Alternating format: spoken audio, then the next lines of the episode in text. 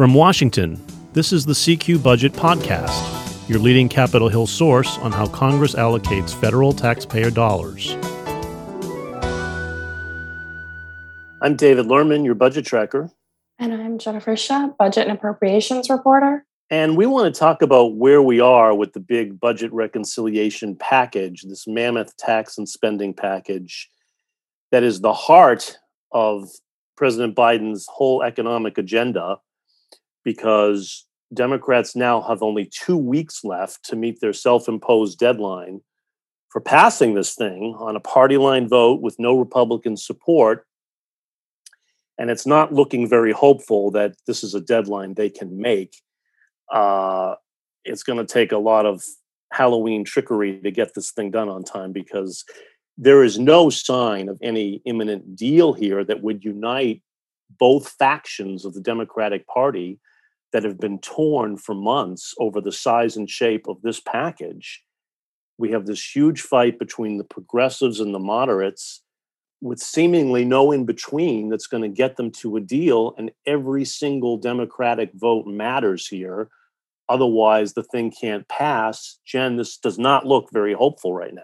Yeah, the next few weeks are going to be especially challenging for Democratic leaders, and they're going to need to be holding meetings almost around the clock with moderate and progressive members in both the House and the Senate to try to negotiate some sort of way forward on this reconciliation package. And it sounds like right now everything is on the table and really nothing has been definitively ruled out. We're hearing from, you know, some more progressive members that they don't want to eliminate any of the programs included in the House's roughly 3.5 trillion package, that instead they want to shorten the length of those programs to try to get to that sort of 1.5 trillion ballpark number that we've heard from West Virginia Democratic Senator Joe Manchin as his sort of ceiling on this package in terms of how much it can spend over the 10 year budget window. But then we're also hearing from progressives that they are overwhelmingly opposed to putting in any so called means testing that would sort of limit who is eligible for these various programs um, to individuals below a certain income threshold. And that is something that has been regularly discussed in public by Senator Manchin. And so those are on the table. Uh, it sounds like there are still some conversations about potentially removing some of the programs that were proposed in House Democrats package. Um, but what exactly those programs would be and you know the potential cost in terms of votes of eliminating them is really up in the air right now yeah and that's really the big fight and you know the difference between one and a half trillion dollars and three and a half trillion dollars is huge and closing that gap and making everybody happy is just such a struggle which which may not be possible. We're going to see. I mean they could this could all blow up in their face if, uh, if things go badly. And the real there's a real tension there between progressives who say this is our one shot with democratic control of all of government to get everything done and to go really big. And so progressives did sort of lay out their conditions for a deal this week, which I thought was very interesting. And they made the case in their letter to Speaker Nancy Pelosi that, hey, we're not willing to give up any of these big programs. We're not willing to cave on childcare or climate change or, or uh, education, universal pre K or paid family medical leave, nothing. We want them all in there and the only way they say they're willing to cut costs is by shortening the duration of the programs, just fund them for maybe a couple years instead of all 10 years. And then we'll go back to the well a second time to get more money later, would be the thinking. Um, but, you know, it's not even clear that the math works there. We don't know because we haven't seen any definitive numbers on any of this. But it's not, you know, a lot of people have, have already been questioning can you really save that much money just by shortening the duration here. Some of these are huge, big ticket items. And so the math may not work. And then the moderates are saying, are just getting scared and saying, look, it's still too much money. The idea of doing a slew of new programs all at the same time may just be biting off more than we can chew. You know, government doesn't have a great track record, they say, of running a lot of new programs very quickly. Look what happened with the Affordable Care Act, with the rollout of, you know, Obamacare websites, all of that kind of stuff.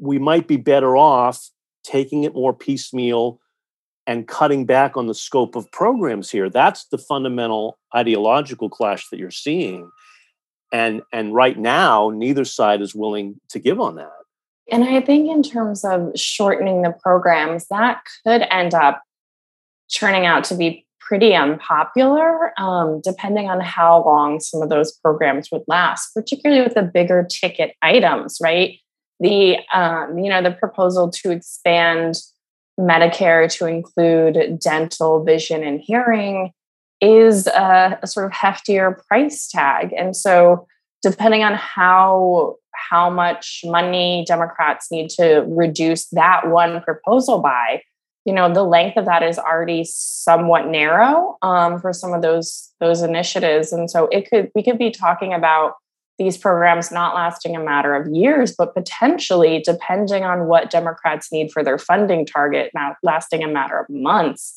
And then at that point, I don't think, especially, you know, progressives, especially like Bernie Sanders in the Senate, who have been championing this all along, are going to be on board with that, you know, some of these more left leaning provisions only lasting for a really short amount of time in the context of the 10 year budget window. And so I think this is going to be a really, really challenging balance between moderates and progressives on some of these really complicated proposals.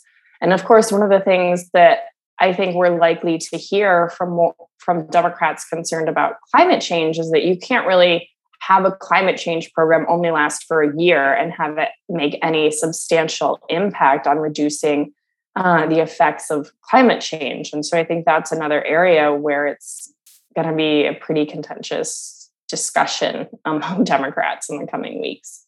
Yeah, that's a good point. And then the other point you raised, Jen, which is important, is this is this brewing fight we're seeing between the two factions over means testing, over whether to restrict the eligibility of these programs based on income. And that's a real fight that's also very interesting because you know the progressives are now saying we don't want any means testing. And they they said that in the letter to Pelosi. They say look, their argument is it makes every program so much more complicated to have all these rules to make people dodge through all these hoops the administrative burden of running those kind of programs to to to try to target it more narrowly. And we're better off let, letting everyone buy into the thing make it universal make it broadly popular is the way they'd like to go and they can point to programs like Social Security and Medicare, which have been the most enduring social programs we have, and say, look, they're universal. Everybody gets Social Security no matter your income. And that's how they envision these new programs working. Um, of course, the flip side of that from the moderates is that really makes it unaffordable too. And wouldn't you want to target these only to people who really need the help? When you're talking about childcare subsidies or universal pre-K, wouldn't you want it to be, you know, free or mostly free only to those who need it? Why should a millionaire get free childcare subsidies? Uh, is their argument. And so that's a real tug of war too. And then if if you can't do means testing, you're raising the cost of this whole package again. That's going to be a very interesting fight. It seems to me there's going to have to be some any compromise there. It might depend on the the program and how you structure it, maybe they can work out for each program to what extent means testing might be allowed. Um, but that's still a big fight raging within the two factions. Right. And these are not easy conversations or easy negotiations for any of these members to have, especially members who have been advocating for and working on legislation for years to get some of these programs enacted or expand some programs in certain ways. And I think the sort of tensions and the rhetoric is going to only increase in the coming weeks because a lot of these members, I think, view this as their last opportunity to potentially change the way that the United States approaches childcare or community college or climate change programs before they retire because there's a lot of concern that Democrats are not going to be able to keep both the House and the Senate after the midterm elections next November in a little over a year. And so that is something that I think is playing into this as well here is that, you know, in addition to really needing to get to some sort of agreement to show that a unified democratic government can govern, I think a lot of these members view this reconciliation package as their sort of final legislative accomplishment of their career. I mean, we've we've heard some pretty big retirements coming out so far. Um, and some other chairmen or chairwomen could announce retirements again soon. And so I think a lot of people are not only viewing this through the lens of what is, you know, policy that aligns with Democratic Party values, but what is also good for the party politically, looking at the midterm elections. And, you know, all these lawmakers want to leave some sort of legacy behind. And I think all the three of those sort of core areas are getting caught up in what is a multi trillion dollar, incredibly complex policy bill. And I just, you know, I, it's hard for me to see how they get everyone on board with a final product that's several trillion less than it is now.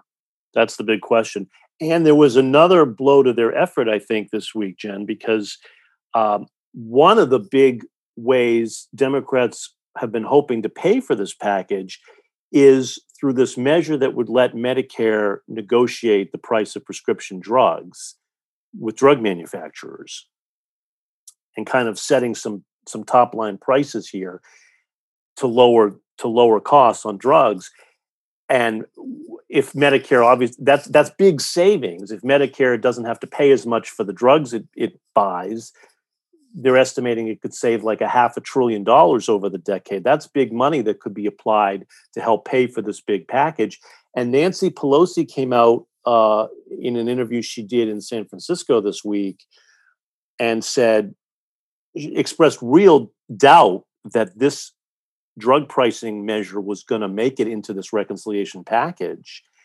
And she said, I'm, I'm not sure we'll even get it in this bill, was her quote. Now, she went on to say, we'll get something of it, but it won't be the complete package that many of us have been fighting for. So, you know, maybe there'd be some effort at drug negotiations, but it sounds like at best it would be a much scaled back measure, much more restrictive, as some moderates had wanted.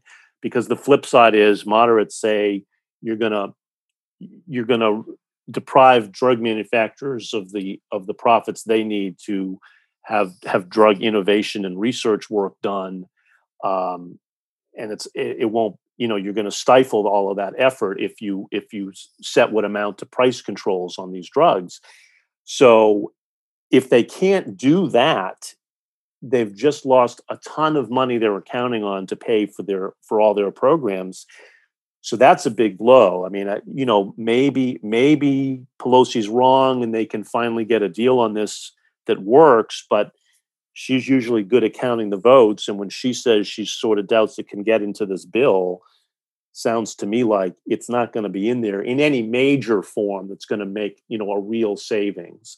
So that's another problem they now have to contend with is they have these shrinking options of how to pay for this package along with the idea of you know increased IRS enforcement was another one that they were going to pump all this money into the IRS to help them better crack down on taxes that are owed but haven't been paid to collect more revenue. And they're getting a lot of pushback on that i'm sure you've seen because because part of that calls for extensive uh, bank disclosure reporting that a lot of people are citing privacy concerns and having objections to if they can't do that type of reporting by the banks the irs enforcement piece may kind of crumble so, you know, little by little, you're seeing you're seeing the revenue sources start to maybe dry up. And then, of course, the million dollar question here is how much of how much in tax increases on corporations and upper income households can everybody really agree to? With a big wild card there being Kyrsten Sinema, the Arizona senator who refuses to say what she supports, if anything, and is seen as being hostile to some of those corporate tax increases that Democrats would need to really fund this package in any major way. That, th- those are just some of the hurdles that are that are confronting Democrats here, uh, with just two weeks left to go in their self-imposed deadline of Halloween to get a package together. Um, of course, of course, it's only a self-imposed deadline, we should say, and they really have all the time they want to get a deal done, and it's clearly going to take longer than that. I think they know that already, um, but they're trying to put they're trying to put in these artificial deadlines as a way of, I think, ginning up some momentum to get a deal together to put pressure on people to come to some kind of compromise. Um, but I think it's safe to say it's going to take longer than that. The only real hitch of that is is hanging in the balance here is the bipartisan infrastructure bill that still hasn't passed because because uh, House Democrats are using that as leverage to get a reconciliation package passed, uh, and so you know if they don't have the infrastructure bill passed. Uh, you know they they did pass a short term extension of federal highway programs. They're gonna, but that's going to run out at the end of this month. They'd have to do another kind of short term extension of that to give themselves more time. They can probably do that. Um, but there's a lot of work over the next two weeks we're going to see to get a better sense of whether any kind of compromise is possible here. So we will be watching all that for you. That does it for us today. If you have any questions or comments about our podcast, we'd love to hear from you. You can always drop us an email. The address is cqpodcast, one word, at cqrollcall CQ.com. The CQ Budget Podcast is produced by CQ Roll Call, a leader in nonpartisan political and policy news and analysis for more than 70 years. CQ Roll Call is part of Fiscal Note, a global technology and media company. Thank you all for listening. I'm David Lerman, your budget tracker. And I'm Jennifer Shutt, budget and appropriations reporter. You can always stay up to date by subscribing to the CQ Budget newsletter. Be sure to subscribe to this podcast. You can find us on Apple, Spotify, Stitcher, NPR One, or just Google the phrase CQ Budget Podcast. And we'll be back next week.